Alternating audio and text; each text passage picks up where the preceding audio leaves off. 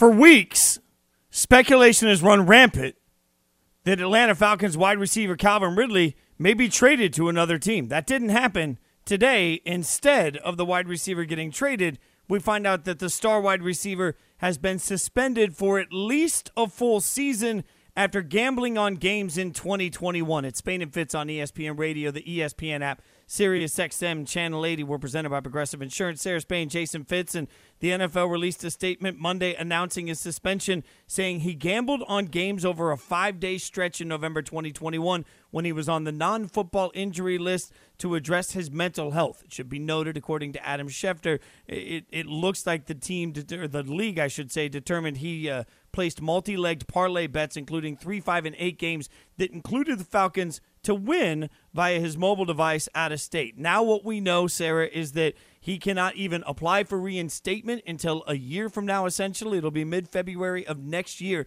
that he can apply to come back. It is at least a one year suspension. And we have an answer to the trivia question when can a $1,500 bet cost you $11 million? Mm-hmm. Because that's what he stands to lose in this situation.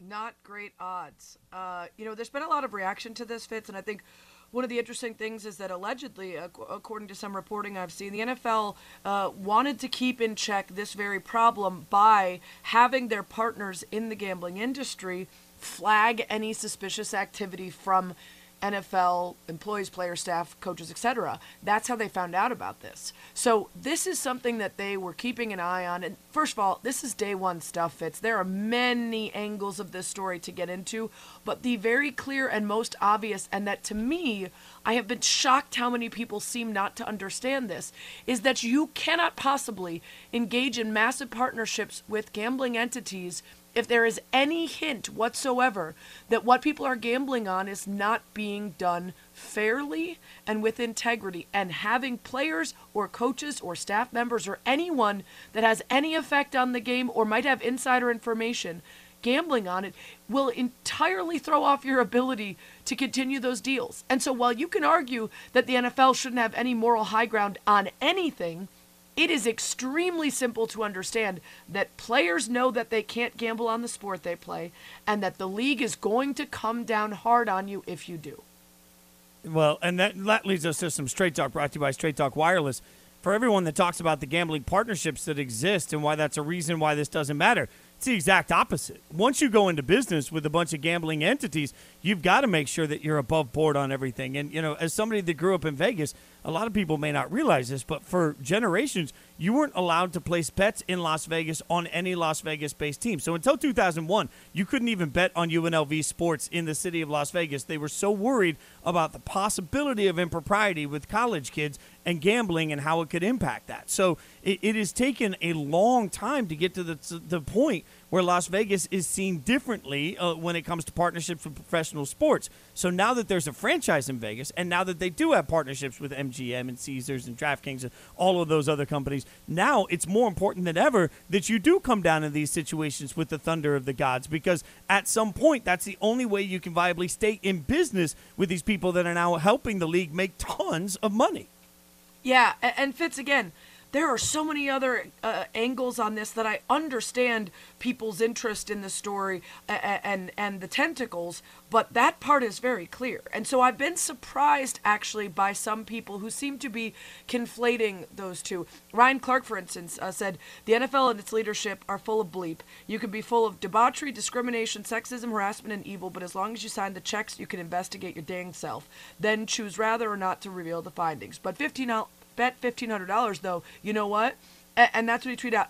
I get the point. We should be investigating Daniel Snyder. We should be investigating uh, Stephen Ross. There, there are so many other bad things going on in the NFL that they do a great job of covering up, only to unearth this almost instantly, right? But those are comparing apples and oranges. We know that the NFL cares the most about the bottom line. And that's why if you do something like this that messes with their billion dollar partnerships, you're going to get a full season. But if you are a domestic violence abuser, uh, an alleged rapist, uh, someone who's committed child abuse, they're going to find a way to keep you on the field. You're not affecting their bottom line unless fans decide to actually sh- make them pay via sponsorships and otherwise when players engage in those behaviors. I'm not saying it's right. I'm saying I'm surprised that anyone doesn't get that yet. And again, I think we'll both clearly say, look, there are strange things in the punishment of the NFL. Uh, we all stand beside that or behind that that statement. But I, I have to look at it and go back to sort of whataboutism in general. Like I, I as a an adult have become really stunned by how often in society in general you can look at somebody in your life and say, hey, can you put your shoes away? And they'll turn around and say, well, you never do the dishes. Like, it, it doesn't work that way. Like, they, they are very separate conversations to be had at very separate times. So, in my mind, there are completely separate conversations about whether or not punishment fits the crime for so many actions that we talk about all the time on this show. And we know that those punishments don't fit the crime. But the answer is not to lessen the punishment here for something that is so terrible for the league. The answer is to handle those other things more aggressively. So, to come in and sort of apologize for what Calvin Ridley did or the punishment that he's getting for what he's done eh, because of the lack of punishment on other issues doesn't make sense to me. It's two very separate conversations. The minute a player bets on the sport that they play, there's going to be hell to pay. We all know that. The player has to know that. And as I say to you all the time, and this could be a shot drink with this show, it's collectively bargained, right? right. So everybody You understands this. You know it. You agreed to it. Your union agreed to it. Now you're held accountable to those standards. And if you don't like it, then fight it through your union. Fight it through proper channels. But but to go out and then turn around and say that this is unfair that he's being treated this way makes zero sense to me. He they, they have to come down with the thunder of the gods here. The answer is not to punish less for this. It's to punish more for other infractions. It's Spain and Fitz, Sarah Spain and Jason Fitz. And that doesn't mean that we don't have empathy for Calvin Ridley. This is a guy that missed a big chunk of time in his NFL career for mental health issues, and we do not know where he sits on that issue now. We don't know if this is related in any way. We're just saying we are not surprised that the NFL's response to something that could very dearly affect their engagements with massive business partners and their ability to continue to profit off of all of the money in the gambling sphere. We don't we aren't surprised by that. Then a separate conversation can be whether or not Ridley will be able to successfully bargain down the punishment or how this might affect his future. As of now, Adam Schefter was on NFL Live today and talked about how this alleged according to Calvin Ridley $1500 bet might affect him. He now will be out of football in 2022. He will not collect his $11.1 million base salary. He will be eligible, if he's reinstated, to collect it in 2023. Then he would become a free agent if he's reinstated in 2024. So everything got pushed back. So it's sort That of is- on hold right now. But a lot of people, Fitz, are already talking about whether he will be out of the league for longer or if a team won't want him around because of this. I think it's very premature. I think that's prisoner of the moment talk as of right now because there are so many people that are currently arguing that you know this is hypocrisy and and the NFL should have seen this coming and there's so many questions around the new deals that it's hard to know. I don't really agree with that. I think we've known for a very long time that as a player you can't gamble on the sport you play, period, regardless of the deals that have changed, but there might be enough empathy and sympathy in the situation and enough of a punishment off the top that eventually he comes back and a team is happy to have him. as you just quickly said there, the NFL should have seen this coming.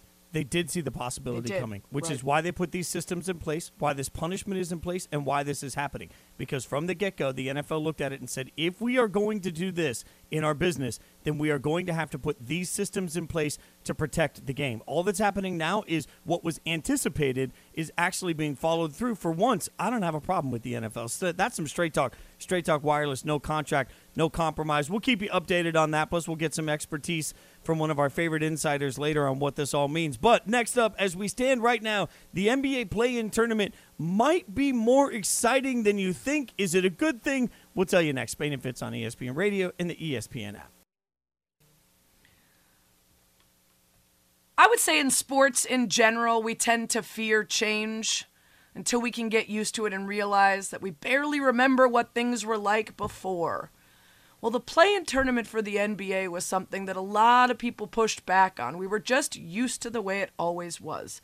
Thought it might be time for a little check in, especially after I listened to a couple of our colleagues today talk about how this play in tournament would look this year if the league ended right now. It's Spain and Fitz, Sarah Spain, Jason Fitz, ESPN Radio, ESPN app, Sirius XM channel 80. ESPN Radio is presented by Progressive Insurance. And the play in tournament's back in the spotlight for a couple of reasons. One of them was a great podcast on ESPN Daily. Pablo Torre talking to a couple high ups at different leagues about how to prioritize and reinvigorate fans around regular season competition. When, especially here in America, we are so invested in doing it in the postseason and winning titles. And that had Evan uh, Wasch, who's the executive VP of basketball strategy and analytics, talking about the play in tournament, his idea and how he brought it to fruition, and the original response that many had, including one of the biggest stars in the league. Fitz, tell me if you remember hearing this from LeBron James last year. Doesn't matter at the end of the day if I'm not, uh, you know, 100% close to 100%. It don't matter, you know, where we land, you know. So, uh, you know, that's my mindset. You know, if this happens to uh, we end up at sixth or fifth or, or, or whatever the case may be, or if we end up in the you know the playoff, uh, whatever that thing is, wh- whoever came up with that uh, need to be fired. Right, uh, that's what he was talking about. The play-in tournament said I mean, that whoever thought of it needed to be fired. It, it was that was a strong statement at the time. Eh, but uh, on the one hand, I want to like really trash LeBron, LeBron for that. But on the other hand, I can look back and say, man, I wasn't really a fan of the concept and spent most of last year when we got to the play in tournament saying we just got lucky, right? Like we got some brands people like. It's not going to sustain. Nobody's going to continue to like it. So, my, my bad. Right. Uh, well, the guy he was talking about when he said that guy should be fired was the aforementioned Evan Wasch, the executive VP of basketball strategy and analytics at the NBA.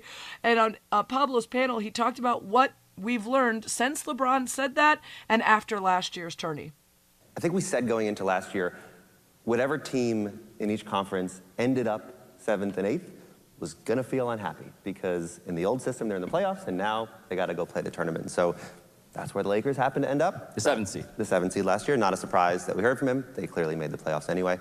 Uh, but I think after the fact, the, the feedback was resoundingly positive because I think everyone saw what the notion of tiers or lines in the standings can do for competition.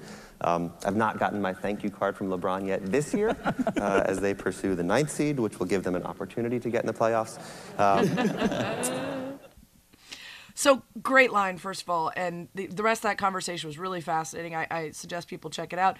But Fitz, before we get to what this year's tournament could look like, let's just talk about that. I mean, it is interesting how I think a lot of people pushed back on it and got so used to what we had seen, and, and they didn't like the idea of certain teams having to to work a little harder. But there is uh, a, a, competitive balance thing that they end up evening out where if you are one of those lower teams, you do have to work harder if you beat the better seed to win, right? They, they, they make it so that there is a fairness level there depending on who advances in the play in tournament. But uh, some people are still never going to agree with just allowing more teams in. Yeah, well, and that's the hard part about it. But at the same time, I guess what I thought when I thought play-in tournament, it was always going to be a couple of teams that were just sorry, and nobody really cares about the stars that are on those teams, and you know you're going to have a couple of teams people aren't paying attention to, and then we're going to have to sell why it's this big sexy matchup. What what I think I couldn't have predicted, or maybe I should have predicted, but you know last year what we had was a, a combination of you know the Lakers and then some rising star feeling in the in the play in and this year it's almost like that script is flipping right so like you're still getting opportunities to see guys that are on the rise or guys that, that are, are household names. That's a win for the league. I mean, anytime we're paying more attention to games, whether it's at the end of the regular season or, or, or going into the playoffs, that's a benefit. So I, I was so wrong about that. Well, I'm going to put it on social media at Spain and Fitz, at Sarah Spain, at Jason Fitz. Do you remember how you felt about the NBA Play-In Tournament when it was announced last season? Did you hate it? Did you love it? Can you not remember? So we'll start there. And then I think to your point, what the concern always is is that there are certain sports with too many teams that make it right? In baseball, you play 162 games to figure out who's in. As we talk about potential playoff expansion, a lot of people argue what's the point of all of those games if you can still end up having a bad run in the opening round against a crap team and go home? You know, that, that, that it's an honor to make the postseason in baseball. And if you expand to too many teams, that element of quality competition is lost. Now, that was a lot of the argument last year for why people didn't want the play in tournament. I would be curious, not only after a year of getting used to it, but also after hearing this, if you would argue the same, that you are watering down competition by having a play in tournament after Jay Williams on KJM this morning talked about what you might see if it were to start postseason play today. Think about the marketing collateral for the NBA if the play-in tournament were to start today. Kyrie Irving, Kevin Durant, LeBron James, Anthony Davis, mm. Russell Westbrook, Zion Williamson, mm. and Trae Young all in the play-in tournament. This is what we would have right now. Yes, please. Oh, this is getting juicy down the stretch. I mean, He's that's right, a whole new right? ball game. I mean, yeah. that's why this is a win. And, and, you know, how many years in a row can I say it? Because I feel like last year I, I went to air and said, well, look, this isn't going to happen again. So you got lucky one time. What are we talking about? And now uh, they're absolutely right. Like, if you're the NBA and you have to make a choice today between not having LeBron and not having the Nets in the playoffs, or you can get them in the play in the play in and get all of this suspense around it. We all know which way everybody wants to go on that. Like it's a massive win for the league to get this in the do or die situation that comes with playing. Like it feels like not only has it turned out that I was wrong about whether or not star power would be there, but I was wrong about the drama that it would add.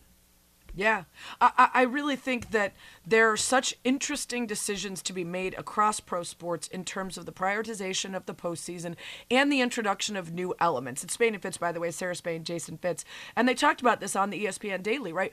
You can't Ex- expect people to appreciate and value new traditions right when you introduce them. But what you can do is hope that by introducing them, the current group of players are are going to influence the ones that are next to come and the people watching at home. So for instance, that mid-season tournament that the NBA is most likely going to be introducing soon that we see across other sports and we kind of shrug at and say why would anyone care about that right if you introduce it and players start winning it and young people start watching and for whatever reason they think there's value to you know Donovan Mitchell has 5 in-season tournament wins eventually it takes on some meaning. You have to just get through the beginning when people are going to push back pretty hard.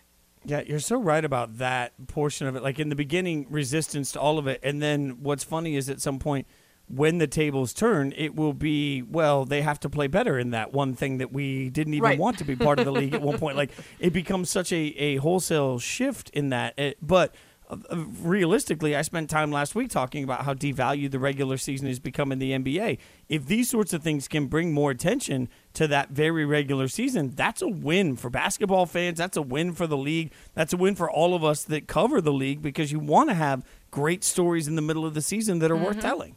Well, one of the things that they bandied about, and it was pretty funny at the end of the pod, they kind of just joke about hand, passing the bong around and what are the ideas that are a little wackadoo out of the box. And one of them was if you split the regular season into four quarters and you had to win or be highest ranked at the end of each of those four subsets, then you could ha- qualify for the postseason based on that. So if a team was really good at the beginning and then someone got hurt for the second quarter of the season, you could still qualify. It, it never means no one's ever out. I mean, there's some really crazy ideas that would completely change the game, but you know could allow fan bases to be invested all year long. It's Spain and Fitz coming up. We're going to continue to go around the NBA. Monica McNutt is going to join us to talk about it, plus a crazy story in the WNBA. It's next. Spain and Fitz on ESPN Radio, the ESPN app, Sirius XM Channel 80. Sarah Spain, Jason Fitz. Little country music flair coming in. The ACM Awards tonight becomes the first award show ever to not be affiliated with any television station. They are exclusively on Amazon Prime. So shout out to all my buddies playing Allegiant Stadium tonight. It will be a wild show. Aww, always is. That's sad that you're not there for that. You know what? Uh, I had uh, my my buddy. Uh, I'm, I'm just going to give Derek Wells a shout out. Uh, he runs the house band. He's part of the ACM board uh, but he runs a house band for it. And uh, I texted him today, and I said, "Look, next year I'm just going to sit in. I'm just going to come out and play yeah, the house band." if it's you know? at your if it's at your Raiders stadium, it's all your people. Yeah. dip, dip a toe back into that world. Lost lost the opportunity to go out and uh, drink really uh, really cheap beer in Vegas with a bunch of buddies. So uh, next year, next year. Uh, one of the people I would always want to drink cheap beer with is Monica McNutt, ESPN NBA analyst. You know what? I'd even buy like an expensive drink for Monica because wow. she's all kinds of badass. she's worth she it. joins us she's now, ESPN it. NBA analyst. Like, uh, let's be clear, Monica. When I say expensive, I mean like whatever's on the five dollar drink menu in Vegas. Like we're not it. talking I like. I totally get it. I get it. Okay, good. As long as we're on the same page. Let's get some NBA insights. Uh, obviously, the Nets lose their fourth in a row yesterday. Uh, like, how concerned are you about the Nets right now? Oh gosh, the Nets are like one of our favorite puzzles in the NBA. Um, I am Okay, one to ten. I'm at like a seven. Um, I was actually talking over the weekend. Um, called a game with Doris Burke and Ryan Ruocco, and our guy Ryan Ruocco is obviously a part of that Nets organization. And they're, they the organization, similar to a lot of basketball fans, is putting a lot of weight on this group being healthy, right, and getting some pro- productivity out of Ben Simmons. Ruocco's like they they buy if they could get five games out of Simmons before the playoffs, they think they'll be able to gel, which I think is kind of crazy. Um, but it's hard to bet against KD for me. Like I, I still just think KD is that guy. Um, I know we shouldn't hold on to last year too closely, but it, he was a toe away last year, essentially by himself in terms of carrying that team and almost knocking off the Milwaukee Bucks. So I'm probably at like a seven, um, but they're not a matchup you want to see if they do end up going through the play-in in the actual playoff seeding, right? Like you just don't want to see that firepower. Yeah, I mean, that is the case with a number of teams this season. Let's talk about the Miami Heat because I don't think we do it enough. Uh, they just haven't had that one storyline that's uh, caught the eye and the focus of the NBA world. But Victor Oladipo returning tonight, certainly getting some eyeballs, hasn't appeared in a game since April 8th of 2021. Another recovery from a second surgery on his right quad. What does it mean for this already great Heat team to get him back? So shout out to Vic because he is also a DMV product out of Damascus. So shout out to the hometown Nice, region. nice. Um, but earlier this season, I actually had um, a chance to chop chop it up with Caron Butler when I had one of the Heat games, and he's like, "We're just figuring it out." And he's like, "Vic has looked great um, in practice in terms of getting to this point," and he's like, "People tend to forget how good he was." Now, granted, we don't know if he's going to return at the same level based on these injuries, but his game wasn't one that was predicated solely on explosiveness. So in the Heat system that has now taken Max Strus out of DePaul and turned him into a regular, Gabe Vincent turned into a regular, my guy, Omar Year Seven, who had to go, I'm pretty sure, to the G League and got a contract this summer after a great summer league route. Like they've turned these guys that are essentially fringe NBA players into role players in this organization. And so when I think about Vic and think of his basketball IQ and what we saw at Indiana in college and even with the Pacers and what he picked up from Russ before Russ took this deep dive and maybe not being so productive in OKC, I just think of a guy that will think the game at a high level and be willing to hustle, right? Which to me is the signature of this Miami Heat squad. When you dig into the numbers, um, Tyler Herro, sixth player of the year, but Duncan Robinson, um, Jimmy Butler, maybe not shooting the ball as prolific as we've seen, but look where they are. And so to me, I'm with you, Spain. Like, we need to be talking about them being where they are, despite Right. some of these numbers that are a little bit puzzling. We're talking to Monica McNutt, ESPN NBA analyst. And Monica, I feel like right now I'm spending every couple of days saying, "What about Milwaukee?" But I mean, Middleton went off, right? And you know, we had a game where Giannis fouls out, and it doesn't even seem to trip up Milwaukee. When you see that, like, is there some portion of the Bucks that it just feels like they're conserving energy to you to wait for a playoff run? Brook Lopez got cleared for five on five contact on Friday, right? So yes, Fitz, I think that's that's mm-hmm. the only answer to that question. And when you talk to those guys, first of all, the biggest personality is Giannis, who, for as big as his personality may be, he probably arguably is just as humble in terms of his willingness to just work and put time in the gym. Then you got Holiday and Middleton, who just don't say nothing. They just go do what they got to do. And I, it was so funny watching the Bucks versus the Bulls the other night because so much has been made of DeMar DeRozan as his mid-range master, and rightfully so.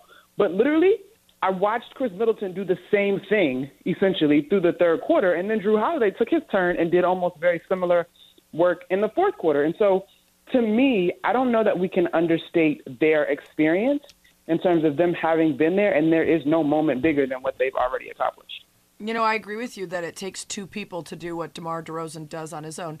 It's Spain and Fitz, Sarah Spain, Jason Fitz. We're talking to Monica McNutt here on ESPN Radio. Uh, let's talk LeBron. I mean, before we even found out, uh, uh, per a report just before the show started tonight, that he would sit out against the Spurs because of, quote, significant soreness in his knee. People were already talking about the fact that this was probably going to happen 56 points against the Warriors. And Eh, eh, it, it, they might need him to do the, things like that every game if they want to stay in the hunt. Can they expect to put him out there and not end up resulting with something like tonight where he immediately has to sit? Absolutely not, man. Come on, man. Like I love LeBron, and he's debunked age in ways that the rest of us hope to achieve. But come on, man. Like no, LeBron at 37, while he's putting up amazing numbers, is not LeBron at 22. Like I, I bet you, in terms of the amount of postseasons that he's been willing to play, not only do we need to calculate the years, we also got to think about the games that this man has played, right? So no, you can't get 56 from LeBron every night. You can't rely on him. He will have bursts. Let's just say on our family of networks on ABC games, but like this team is like playing. Yeah, they're sort of dangerous, but also they're old, and I think their age is going to come. Is going to be the what is what's the saying, y'all? The rooster that crows home or something. Anyway, they're not going to escape their age. Do not know that one. I mean, I'm going to say like I lived in the South for a long time, and I don't even know that one. So i- if their What's if their the one? ages, like, why not shut them down, Monica? Like, why not just shut them down? and Wait till next year. I'm pretty sure that I said that last week on one of our programs on our family network. Like, if they, I think uh, the question was like if they lost to the Warriors, maybe. Like if, if they, oh no, it was it was Dallas because it was before the Warriors game. If they got embarrassed, I was like, LeBron should shut it down because what are you doing? You have already achieved everything in this game, and you have been vocal about the next thing that you want to achieve history wise to be playing alongside your son. Assuming that your son is going to do his diligence to climb from the 43rd ranking in his class to actually be an NBA player, at this point, we're now talking about preservation to achieve a part of history that not only will go in the record books potentially, but would mean the world to LeBron. So, like, the Lakers squad not going anywhere. Like, I, I get it. People are like, he doesn't make a mess and just not take accountability for it. And that's cool. And maybe he didn't do that until he turned 37. Yeah, Monica, really quick then. It, it might be in best interest for LeBron. Is it in the best interest for the Lakers? And would they be able to get away with shutting him down and just saying we're giving up? Um, I ugh, that that's where it gets tricky. I think that they could get away with it because this season is lost, and I'm we're assuming that he's not going to leave. If you take him at face value that he wants to finish his career in LA, then he's only trying to get better for y'all. Monica, before we get you out of here, want to make sure we get your thoughts on the Brittney Griner situation. Obviously, it's complicated, but uh, wanted to get your reaction. Um, I've been praying and thinking of Brittney and her family um, since this whole thing has unfolded, and I think Katie Barnes has, as someone that I respect and does a ton of work in this space. I've been stalking their timeline. Uh, Kate Fagan put out a, a thread, I want to say two days ago, Yeah. that was really thoughtful in terms of the context when Kate went over to Russia to cover that story.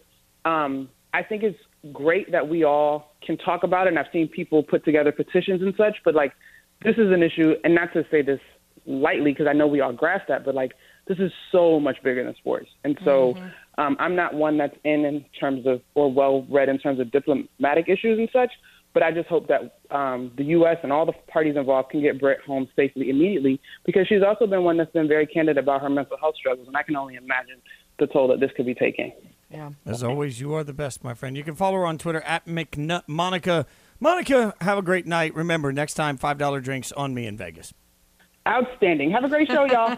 Appreciate it. That's the Monday Roundup brought to you by AutoZone. Get in the zone, AutoZone. The disturbing story about Brittney Griner in Russia can go from bad to worse. We'll explain why next. Spain and Fitz on ESPN Radio and the ESPN app.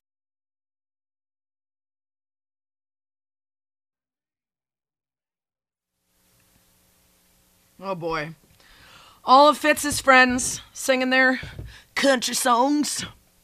I learned some new country songs at a karaoke bar in Arizona. A couple of my friends were singing some fun songs about never having to hang out with your future ex mother in law. Hmm. That was a good one. I learned a lot. Learned a lot. Spain and Fitz, Sarah Spain, Jason Fitz, ESPN Radio, ESPN app, Sirius XM channel 80 while I was on vacation, one of the stories that kind of broke through my limited engagement on social media was the report, very scary report, coming out several weeks after this uh, whole ordeal started that Brittney Griner has been detained in Russia for several weeks. Custom officials said they found hashish oil in her luggage. Uh, basically, vape pens at an airport near Moscow in February when she was headed out there to play. Now, a lot of people asked why she was going out there. Fitz, players in the WNBA have been playing in Russia in the offseason for a long time, making a lot of money out there.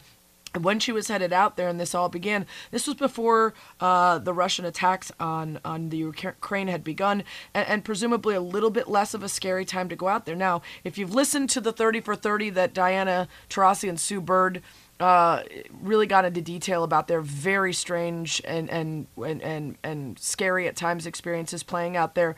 Uh, there's always a risk, but it is very difficult, Fitz, to tell these players who can make upwards of a couple million dollars in the off season not to go play for these teams. And Yeah. uh, this is one of those moments where those risks come really uh, big picture as uh, there are a couple elements here at play in addition to the fact that they come down pretty hard on drug offenses, even if it is something that here wouldn't seem that serious. Um, the hashish oil, the vapes. Um, but uh, cannabis carries, you know, maximum penalty of 10 years in prison.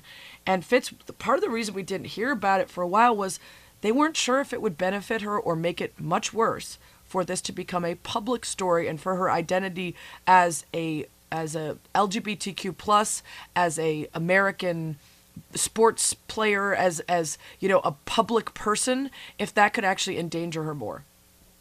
One of the difficult parts of the, there are so many difficult layers to this. Uh, the fact that players do have to go earn a living uh, overseas is so complicated, and we've talked about that on the show before, right? But the other part of this is when you're traveling internationally, you just have to be ten times more careful. And you know, I I can speak to uh, when we were touring the number of times that we knew if we were going international, like there there are certain things that if you were one of the guys that carried certain things that were legal in the states, you ripped through everything to make sure that you didn't have it. Even if you were going into Canada, you had to be very careful, right? So, you know, th- there's this moment of uh, unfortunate mistake that someone makes that you know you make an unfortunate mistake here and it has one consequence. You make an unfortunate mistake there it has another, and then you layer on top of it the conflict that's going on. You've got war going on on top of all of this. Mhm. Then it only complicates all of this at an even higher level. So, you know, uh, the the unfortunate things, and no matter who you are and what your background is and what you do for a living, my God, we need to get people home and get them safe, right? You know, but when you add to the fact that to that fact that this is somebody that does have a platform and notoriety here, like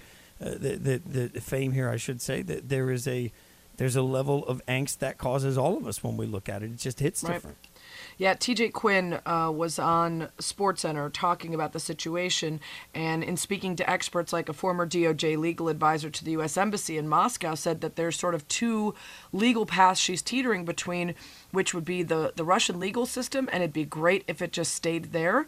A Russian attorney perhaps helping her limit her legal jeopardy. The other is the political one, and if she becomes made an example of as a six foot nine black gay American woman who represents something in a culture that Putin has a particular control over, that could be much scarier. In fact, that DOJ advisor Tom Firestone spoke to Outside the Lines about why this might be better if it was kept quiet.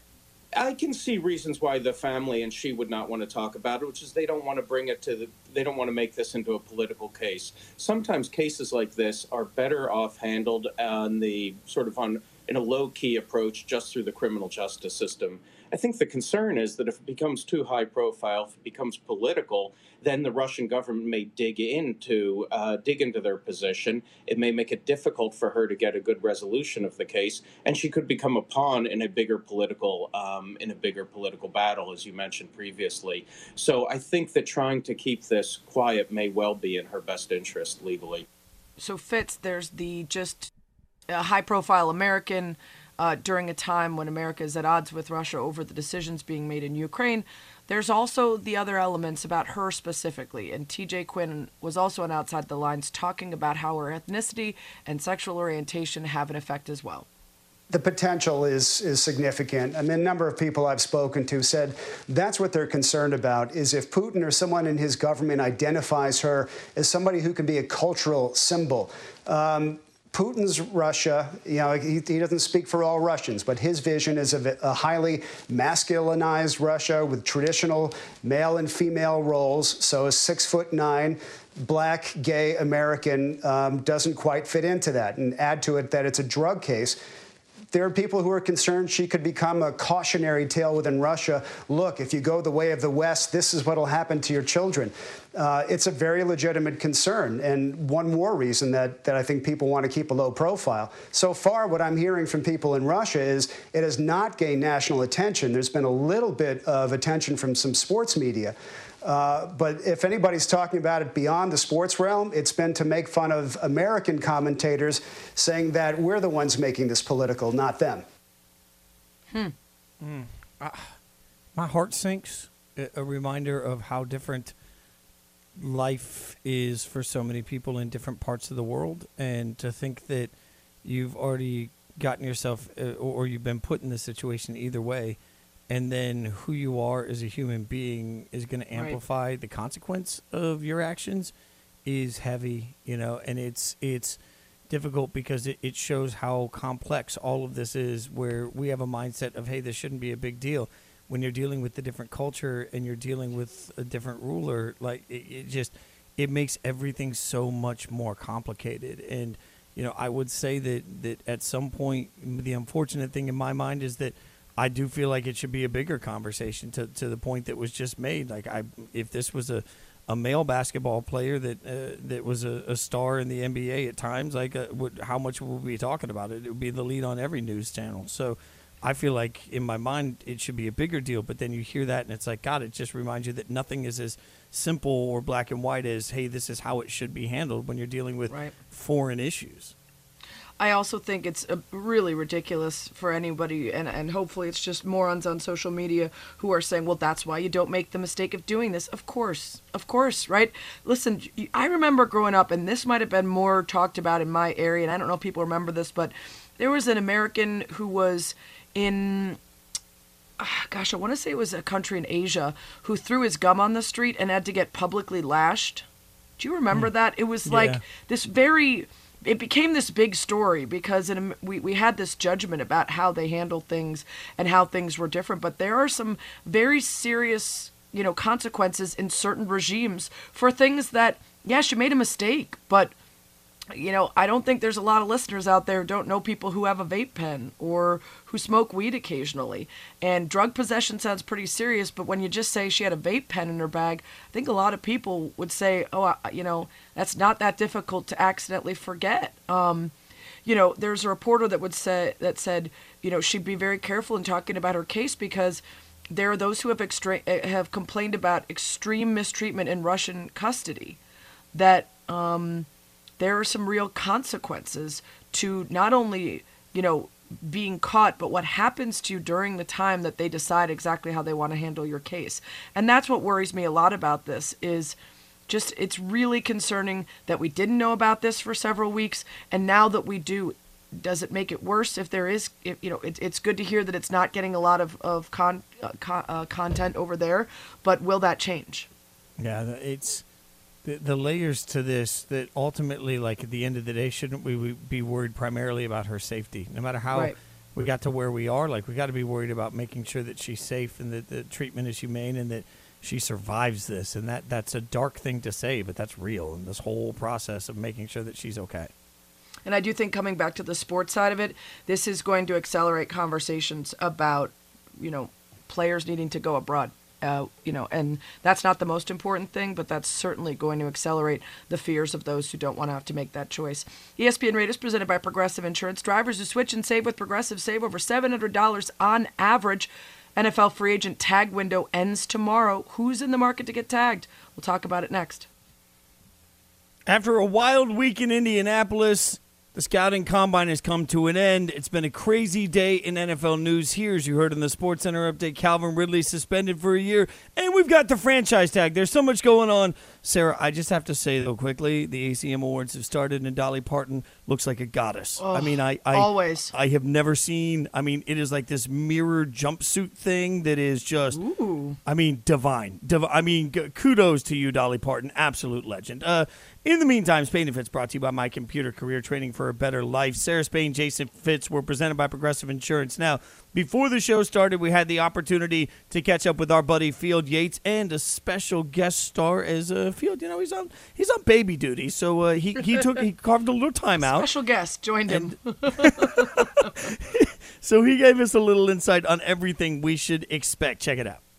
Let's get some insight on all things NFL in a wild few days wild day, particularly with ESPN NFL insider Field Yates joining us, co host of the Fantasy Football Podcast, wherever you get your podcast. Field, let's start with the big story today. What was your reaction to the Calvin Ridley news? Yeah, I would say somewhere in between like complete disbelief and utter shock, right? I mean, I don't think any of us had any idea that Calvin Ridley was involved in something like this, and he's the most notable player we've had in, I mean, maybe ever, if not, you know, close to 50 years, in a scandal involving gambling on the sport. So a complete and utter shock, certainly with Calvin Ridley, who we thought there was a chance he'd be in the news in some way this offseason, whether it was a trade from the Atlanta Falcons or an extension with the Falcons. I did not expect it to be because he was going to be suspended for at least the 2022 season. So a major, major story in the NFL this afternoon. Field, we uh, we saw a lot of uh, records and uh, interesting takeaways from the combine. What was the biggest takeaway for you?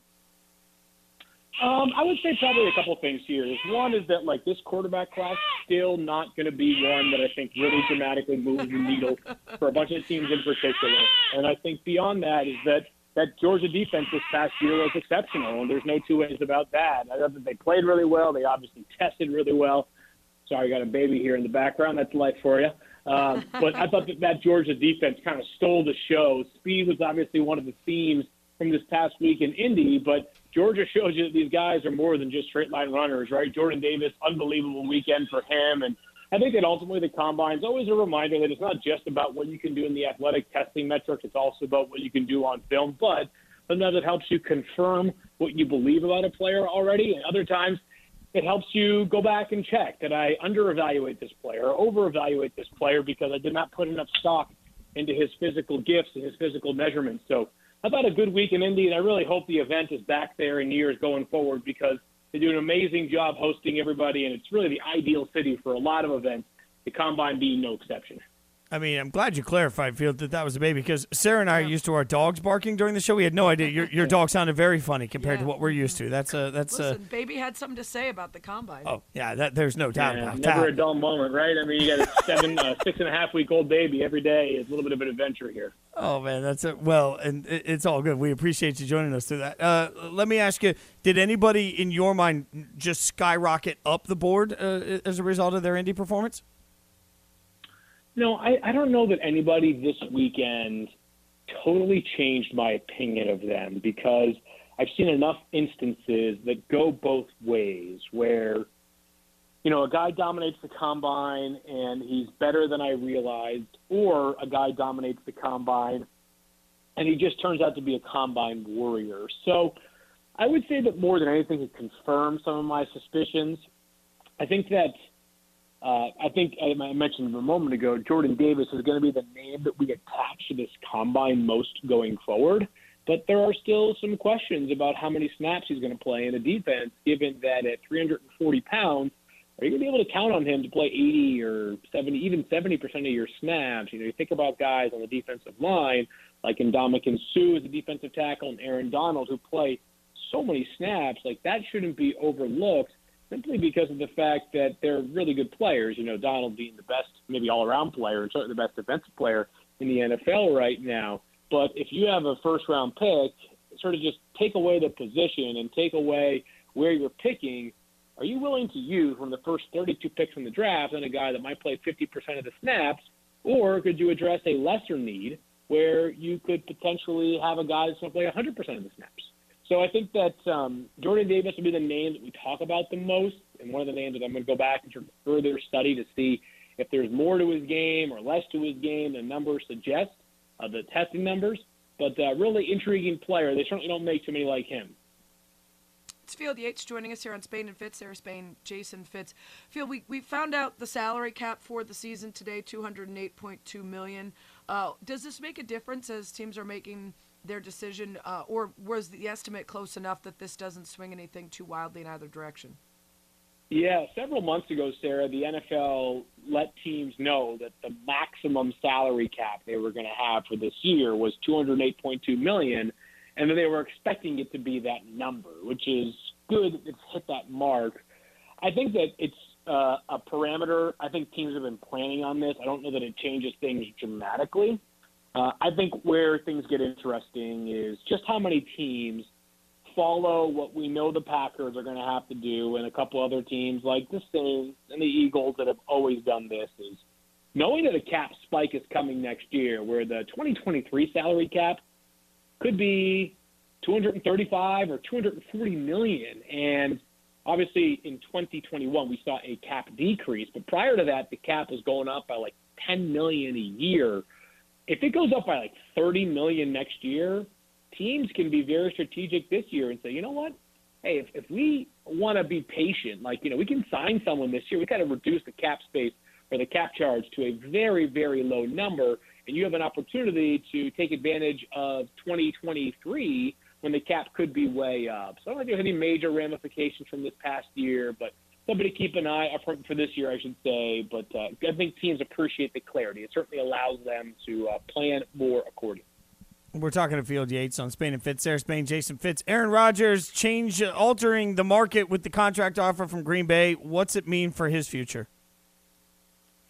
I'm gonna be honest with you guys. I'm sort of out of the business of trying to figure out what's going on with Aaron Rodgers following the latest twists and turns. Amen. Um, you know, it's it's his decision.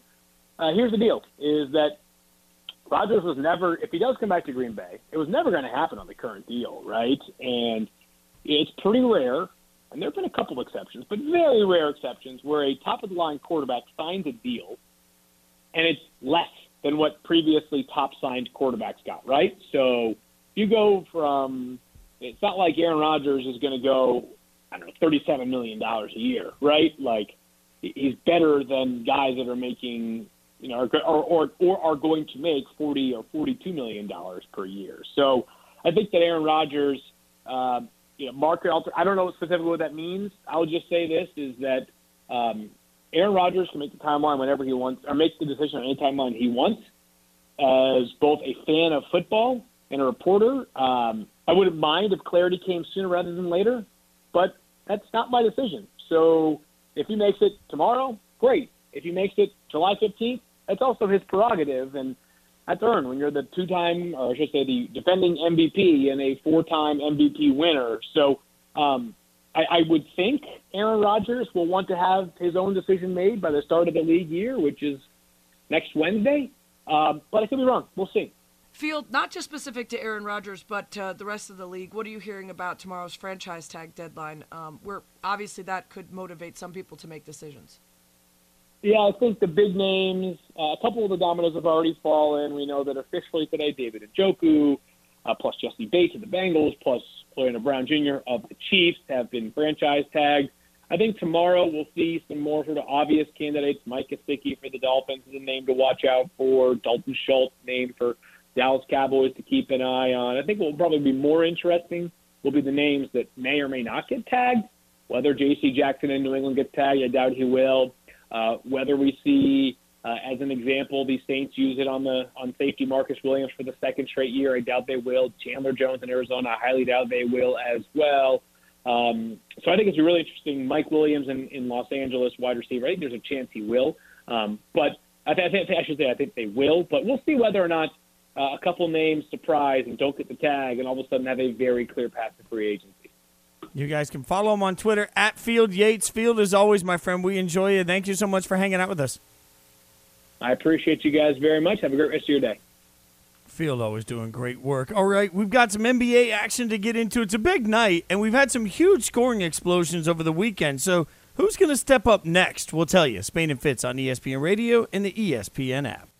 Fitz's old country music friends all hanging out at the Raiders Stadium for ACMs tonight, and you're just hanging out with me. Bold life that's choices you've made. That's a win. No, that's a win for me. As many times as I played the ACMs, it's old Oh yeah, it. it's old news. Old news.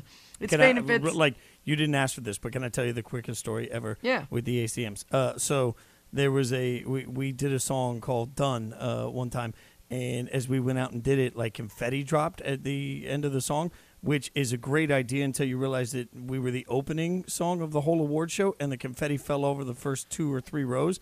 Oh, Which no. is where like Carrie Underwood and Eric Church and everybody were sitting. So all these people that had just had thousands of dollars worth of hair and makeup and outfits perfectly done got Mm-hmm. Yep. confetti dumped all over their heads in the on the first song. Yeah, Might have- yeah. might Pick, wanted pick, to picking rethink that out of your cleavage all night. That's no good. yeah. Is this me problem? You never had that problem? All No, right. Well, yeah, not much. No. Maybe, maybe in the hair gel. In the hair gel. That, Uh, that, now there and we got. Now we got it. Sarah Spain, Jason Fitz, ESPN Radio, ESPN app, Sirius XM Channel 80. ESPN Radio is presented by Progressive Insurance. Over the weekend, we saw some dudes in the NBA go off. Jayson Tatum, 54 in the Celtics win over the Nets. LeBron had 56 in a win over the Warriors on Saturday. We saw Jokic put up 30 in just the fourth and overtime for the Nuggets. So, a couple guys that really had huge games this week. And it had me wondering, Fitz, is there any chance a couple of those guys, you got the defending MVP, you got the king, You've got Tatum, who is a young up and coming superstar that maybe people aren't talking about enough as the next generation of the big, you know, the big superstars. Maybe are they all thinking maybe a little too much shine for Ja Morant? A little bit too much talk about Memphis and Ja. Bring back the focus to the old heads, or at least in the case of uh, Tatum, give a little shine to another young superstar. I mean, I love this concept, and I will say this: if there's anything we know about NBA players, there's a level of petty when it comes to competitiveness from one to the next that feels like you know that there's that's enough of a little push to be like, hey, I can do this too, you know. And Right. and I keep looking at that, thinking maybe there is this moment of like, hey, just a reminder. As much as we all love Ja. I'm still crushing it because it feels like Right. individual performances are the theme of the, the, the league right now. Yeah, that's what's drawing the attention. In fact, we know for sure that that's one of the things that Jayson Tatum had on his mind was what's everybody else up to, and let me prove I can do it too. He was on KJ and Max this morning and said he wanted to outdo LeBron flat out. Saturday night, I watched the Lakers play, and I seen LeBron score 56. And obviously, he is the highest standard, right? You know, him and him and MJ. But you know, I, I, I watched that game, and I think the best players, we watch each other play. We see what guys are doing in the league, and to be one of the best, you notice things like that, and you almost try to outdo them. And I think that's the approach I take. And that mentality I took into yesterday's game is, you know, I just remember I watched LeBron play the night before. Yeah, he was watching, he was paying attention. So I'm wondering as we look at tonight's slate of games, and we put this up on social at Spain and Fitz, at Sarah Spain, at Jason Fitz, after watching LeBron and Jokic and Tatum go off this weekend, which player in the slate of games tonight is most likely to continue that run with a big night? I'm thinking. We got Embiid and DeRozan facing off. You got Doncic. You got Mitchell. You got Steph maybe somebody else. The games tonight are Bulls Philly, which is at the half, Atlanta Detroit, Houston Miami, Portland Minnesota, Utah Dallas, Lakers without LeBron and San Antonio, Golden State Denver, and the Knicks versus the Kings. Woof. Uh, so who among those those games do you think has the best likelihood of going off? I think Jokic goes off again. And I know that's an again versus somebody different, but when you look at the way Jokic played in the last game, doing historic things that have never been done with this stat line, and then you put him up against a Warriors team that with no Draymond has just been lost defensively of late, like it just feels like there's a matchup issue there, right? Like so mm-hmm. it just feels easy that not easy, but it feels like Jokic has such a matchup advantage and they're going to need him to go off so hard. It just that one to me seems like it's right down the middle of the runway, easy easy pick. I was wondering maybe about Embiid. He's got 19 at the half. Certainly could go off for a lot more in the second.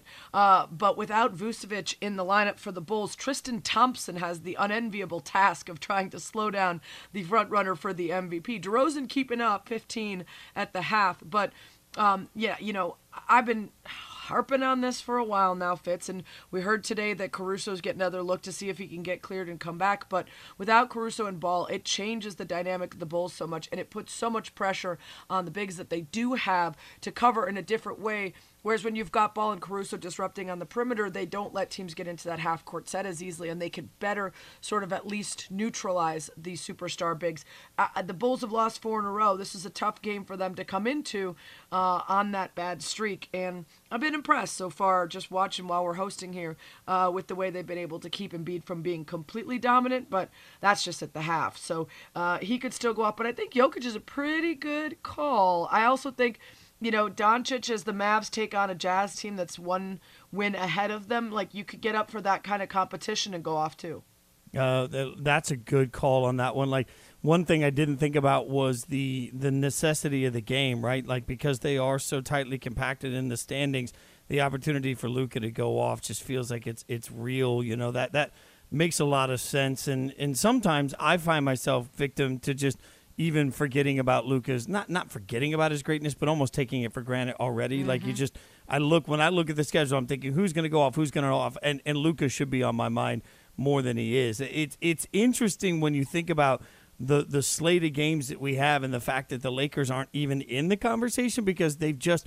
It's a reminder they're a shell of themselves at this point. Right. Like I, Well, we I actually, I, I, I kind of feel bad at this point for where they are. I guess we should have mentioned that, you know, Russ could be like, hey, listen, LeBron's out tonight. We really need a W. I'm going to go ahead and, you know, put the cape on. And uh, uh, uh, uh. Yeah, no, no. I- You know, I, every time I, Did I you think did you like- hear by the way that Russell Westbrook has been playing so poorly that even Magic Johnson had a take. Like Magic Johnson, whose take is usually whichever team scores more points than the other will win, went off on Russ, and now he should have showed up, knowing you know that this is a win. This is a winning town. When you put on the purple and gold, like you got to, like I've never heard Magic be so, frankly, uh, right. I guess, and also honest. Well, uh, yeah, it's uh, if you've got magic fired up, then you've done your job, I guess. Right, I, I'm right, not sure. no. I'm not sure how it gets how it gets saved at this point, and it's it's just a reminder of how different the season is now versus what we thought it would be. Like I, I'm trying to figure out how to give the right amount of weight to the way Philly looks so far, how to give the right amount of weight to your point to uh, what Chicago's been through, like the early Chicago versus this Chicago. Who's going to look right when they're healthy, and, and you know as Philly continues through this season, do they do they bring it all together in the playoffs? And Harden remembers how to basketball all the way through. Like there's so much benefit of the doubt that you could or could not give every team that Yep, it makes makes trying it to so figure tough. it out every night wild right now. Couple random Sixers notes. Embiid's uh, 39th half this season with 15 points and five rebounds. Only Giannis has more with 40. And then James Harden had a three pointer today, so that's 25 60 for his career. He's tied Reggie Miller for the third most threes in NBA history. Coming up, Buster Olney going to join us to talk about if we're any closer to seeing some baseball. Spain and Fitz on ESPN Radio, the ESPN app, Sirius XM, Channel 80, Sarah Spain, Jason Fitz. While you're listening to us, just load up the Amazon Prime and put on the ACM Awards in the background. Just support my buddies. That's why we're playing I so was much country say, music are we going to play country music every night this week or just No, tonight? no, it's just tonight. It's just tonight, just for the ACM. I like some of it. I'm not being a hater. I like some No. of it. No, Uh, Sarah's most of it's always a little too you know, twangy for me. I, I will say from the first day we ever worked together, Sarah's never made me feel like I have to defend my country music background. She's never Nope. been anything other than so like country music fans get out of her menchies. Like she's a she's a wild supporter of all the music things that I. If it mentions uh, a that I have tractor, it might not be my jam, but I Uh, like a lot of it. That one's not my jam either. Uh, always my jam. Buster Olney, E ESPN Major League Baseball insider, host of the Baseball Tonight podcast, wherever you get your podcast, joining us now. Buster, appreciate your time, man. And and you know, obviously everybody's asking you the same questions, but I'll start where everybody starts. What's the latest in negotiations? Uh, they're in an absolute standstill. Um, you know, we've gotten to the point now where you know my conversations with players, with front office executives, is is comparing. Okay, which day was worse for baseball? Was Oh, it the boy. dueling press conferences, or was it Sunday uh, that uh, you know reflected the fact that there's uh, there's basically no movement right now? And meanwhile, you know, the clock is ticking away, and it certainly does not feel like the urgency matches the moment. And when you look at where baseball is cast against the context of what's going on in this world, they all look really small. Let's talk about what we heard from uh, from the Yankees side of things today. Is there any way to not view that as the very richest of all of them trying to sell us on there just not being enough money?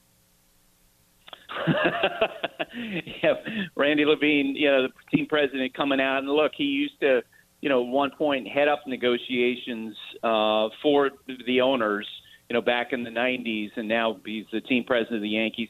I I think that, you know, when a Randy Levine or other executives go out there, I think it's try to put pressure on the players. Uh, I think what would really be a lot more helpful is, um, you know, in response to this uh, you know, this proposal that the players put forward yesterday, which really didn't move the ball down the field at all. I, I mean, it really is the owners because they have taken so much of the financial landscape because they wiped out the players in the 16 negotiations. They need to be the ones to step forward. And so all the rhetoric, you know, Randy Levine talking today, uh, you know, the the statement from the, the MLB spokesman yesterday in response to the to the players' offer, which was really disappointing. Um, I- I mean, it's all. At this moment, it feels like it it feels worthless. And you guys should see the text I get from people who aren't involved in these negotiations. They're shocked that the sport is in this position where it's just it seems stuck in the mud. You mentioned some of the rhetoric. I mean, we heard today that the MLBPA even went backwards, according to Glen Caplin. How much truth is there from what you understand to that? I, I I don't know if they actually went backwards. I think they it, at best they they didn't move. Um, and I was surprised because I got to tell you, last Friday I was hearing stuff from the players' side about how you know what we're going to put a 14 team uh, you know, postseason field in front of the owners, and then you know maybe that'll you know draw their interest, and maybe that'll draw them uh, out into more of a middle ground. And then when you actually saw the proposal on Sunday, they didn't move at all. And and, and think about this. You know, they had those dueling press conferences on Tuesday in which Rob Manfred looked so ridiculous and came off so uh, so thin skinned. Five days passed, and what we got, the next proposal, which was forwarded, it was from the players, the owners, and and it didn't move at all. As they mm. say, uh, you know, they're probably on uh, on you know in the leadership groups on both sides there are people making arguments for why they should handle negotiations these this way. Uh, below them, players, front office people are losing their minds at right. the incrementalism that have taken over these talks. Buster Olney is talking to us about the latest in the MLB lock, and I saw you tweeting about how it's always difficult in any sport, of course. The owners have so much longer of a time that they can sort of sit on their hands because their careers are longer, their money is, is bigger, all of that. But also because the negotiations so often are for the uh, the next generation, and specifically in this, so many of what they're trying to change is to affect the middle class. But the middle class might be the ones that get hit the hardest by this as they as they wait for this lockout to end. Sarah, they're going to get destroyed. Uh, the the middle class, whenever this ends it's going to be the middle class among the players uh, that pay for this. You know, the the system that the the player association you know believes in in principle is a capless system. Uh, you know, which allows the the likes of of uh, you know Max Scherzer, Francisco Lindor to get these huge contracts. And in this negotiation, you know, they're trying to push the minimum salaries for younger players. Well, it's the middle class among the players that have taken the biggest hits over the last seven or eight years. In 2014, the average middle class free agent contract, uh, the value was 11.8 million. Last winter, it was down to 6.2 million. They're nearly, uh, you know, excuse me, they're more than 200 unsigned free agents. And so, let's say this goes on another two months. You know, they're going to be small market owners who say, "Hey, that budget we talked about, forget it. We're going to reduce mm. it by X percentage because we haven't had fans in the stands. We've seen reduced revenue." Who's going to pay for that? Right. It's all these journeyman free agents who don't have contracts, who instead of getting, you know, the and I'm uh, people are not going to feel sorry for a player making this sort of salary, but you know, th- instead of getting three million, they might get a million bucks. It, they're going to get crushed, hmm. and that is uh, a reality that uh, is acknowledged by uh, you know agents I talk to all the time. So, Buster, Karl Ravech yesterday tweeted it's becoming increasingly apparent we may not have a Major League Baseball season in 2022. That wasn't all of the tweet, but that's the crux of it. How concerned are you that that's a reality? It's it's very concerning uh, because as we sit here today, I can't tell you the leader uh, in a sport that really lacks them right now, uh, or the mechanism that's going to get you know these two sides to move forward. Uh, you know, I, I it, it's you, you keep on waiting. Like in 1995, uh, the owners put forward a, a plan to have replacement players. The players uh, refer to them as scabs. The teams uh, and Peter Angelos, who was the owner uh, of the Orioles and is still the owner of the Orioles, he refused to go along with that plan because he wanted to protect Cal Ripken's consecutive game streak. He stood out. You know, he he wasn't just going to go along with the flock.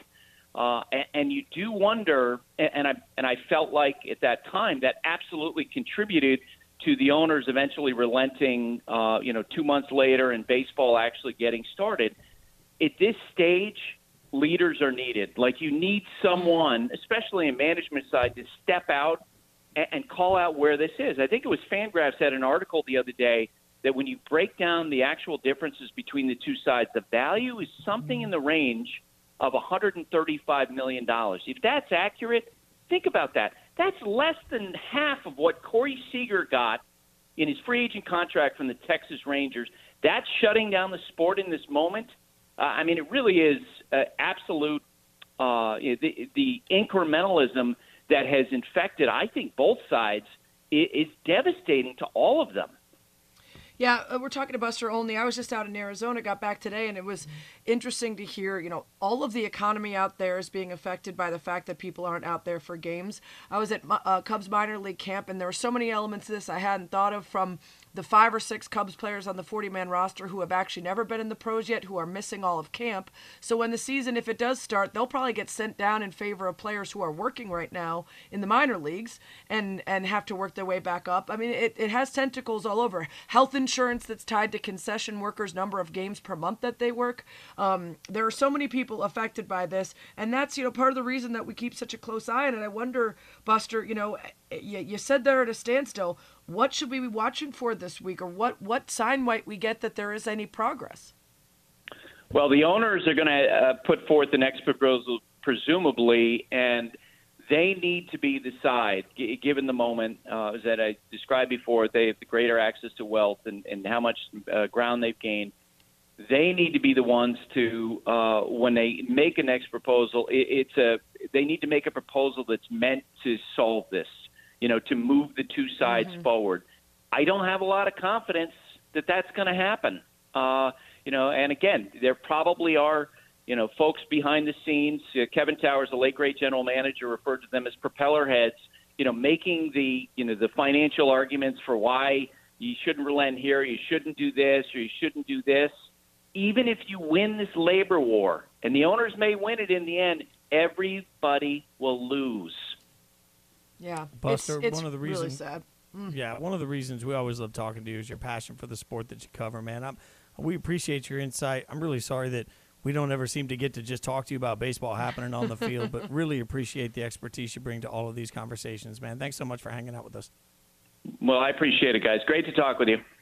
Thanks, ESPN Buster. Radio is presented by Progressive Insurance. Drivers who switch and save with Progressive save over $700 on average. Call or click today. I mean that. Like the number of our guys that, that cover baseball that are so passionate about baseball Yeah. that never seem to just get to talk about the baseball that's being played is uh, it's unfortunate. Great work by him. Follow him on Twitter at Buster underscore ESPN to keep up with the latest. In the meantime, a young star in the NFL is getting suspended for at least a year, and the dialogue around it is confusing to say the least. We'll tell you about it next. Spain and Fitz on ESPN Radio and the ESPN app. Yeah, the big news today the NFL suspending Calvin Ridley for at least 2022 season. He was tweeting all day. Uh, he said that he bet $1,500 total, that he doesn't have a gambling problem, kind of scoffed at the idea that he would miss a whole year. Uh, he will be able to try to talk down that suspension. And uh, I think probably tweeting less will help when he does try to do that, Fitz. Uh, but a lot of takes spawned by this. It's Spain and Fitz, Sarah Spain, Jason Fitz, ESPN Radio, ESPN app, Sirius XM Channel 80. We'll get into Calvin Ridley and some of the interesting thoughts that people had that were kind of surprising in reaction to the news that he had bet on NFL games. But quickly, wanted to pay off the uh, social asks of you all the listeners and the Twitter fans here listening to Spain and Fitz, we asked you a couple questions about the NBA play-in tournament. We asked if you remember how you felt about it when it was announced last season. 33.9% said they remember and they hated it.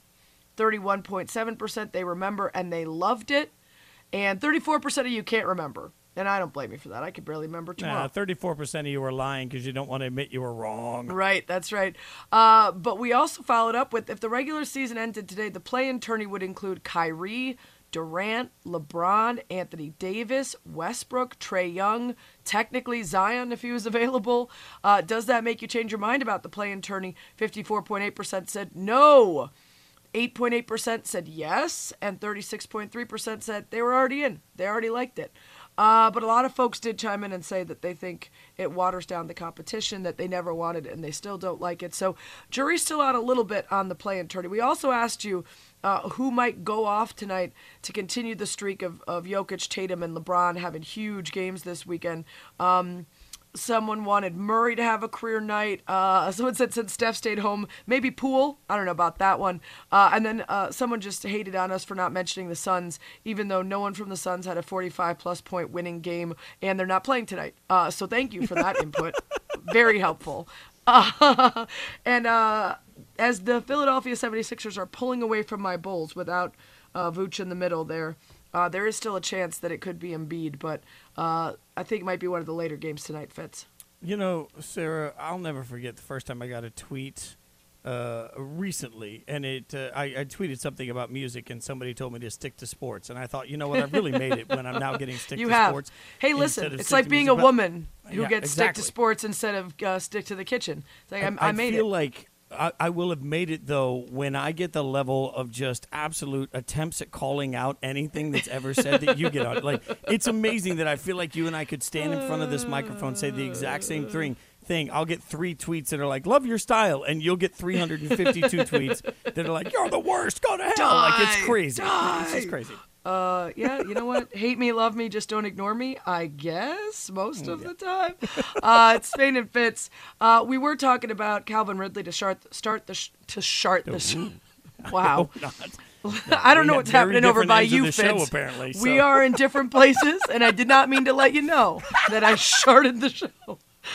talking about Someone, Devin extraordinaire, producer extraordinaire, clip that off, please, for the love of God. Oh, we just need. no. We Listen, need that. I drank a lot on vacation. Okay, leave me alone. That's gonna had be a a lot of. Mexican food.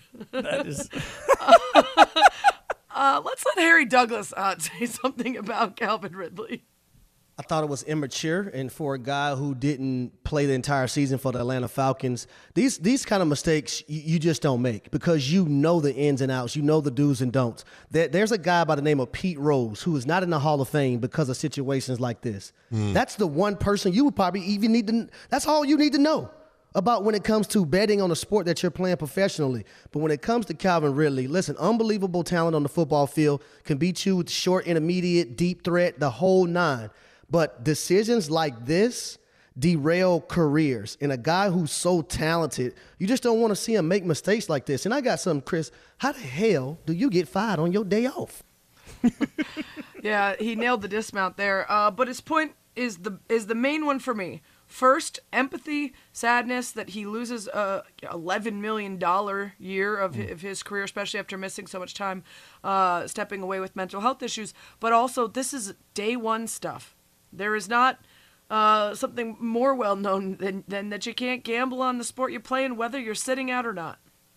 Yeah, and the thought that everything in his career gets paused right now, which I think is important context here. Like, let's remember that uh, as of a couple of days ago, a lot of people thought that he was going to be traded. So Right. there was enough chatter about moving him that there was a thought that he would end up somewhere else this year. So now, a year from now, there'll be chatter about what to do with the wide receiver that you know, that, that was on the trade block that's now a year later that maybe is healthy, but also maybe is rusty and maybe has issues, maybe doesn't have issues. Like there's going to be a lot of vetting now, no matter what that's going to happen around Calvin Ridley, and that's of his own doing. So what happens to his career from here, even if he's reinstated in a year, becomes particularly complicated. And let's also layer into that the fact that wide receivers coming out of college are getting better and better and better in every class. So, you know, uh, is this something that changes the entire trajectory of his career? It very well could Yeah, be. it absolutely could.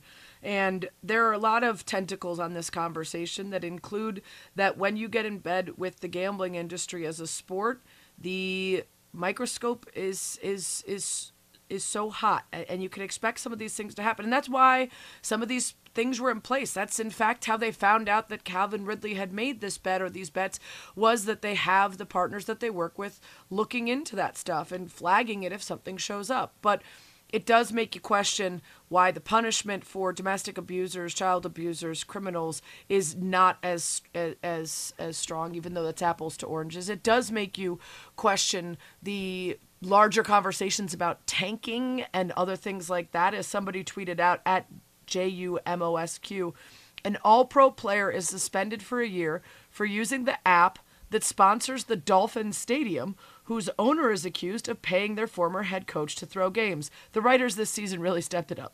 Uh, yeah, it's fair. I mean, there's a lot of tentacles here. It's just that Fitz, they are not all really related.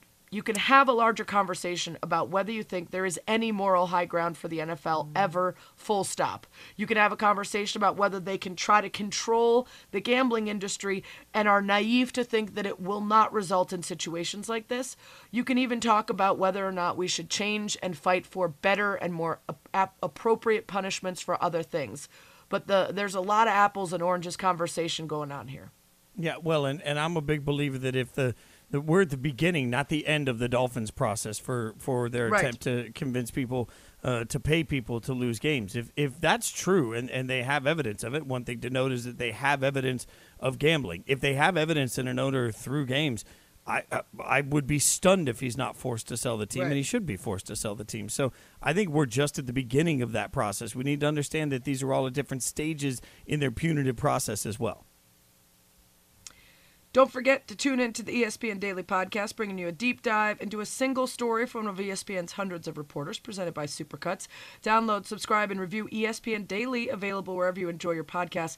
They had a great episode today, diving deep into maximizing the interest of the regular season and not at the expense of the playoffs. I bet you they will have Calvin Ridley and Stephen Ross and all that other talk in the coming episodes, so check it out.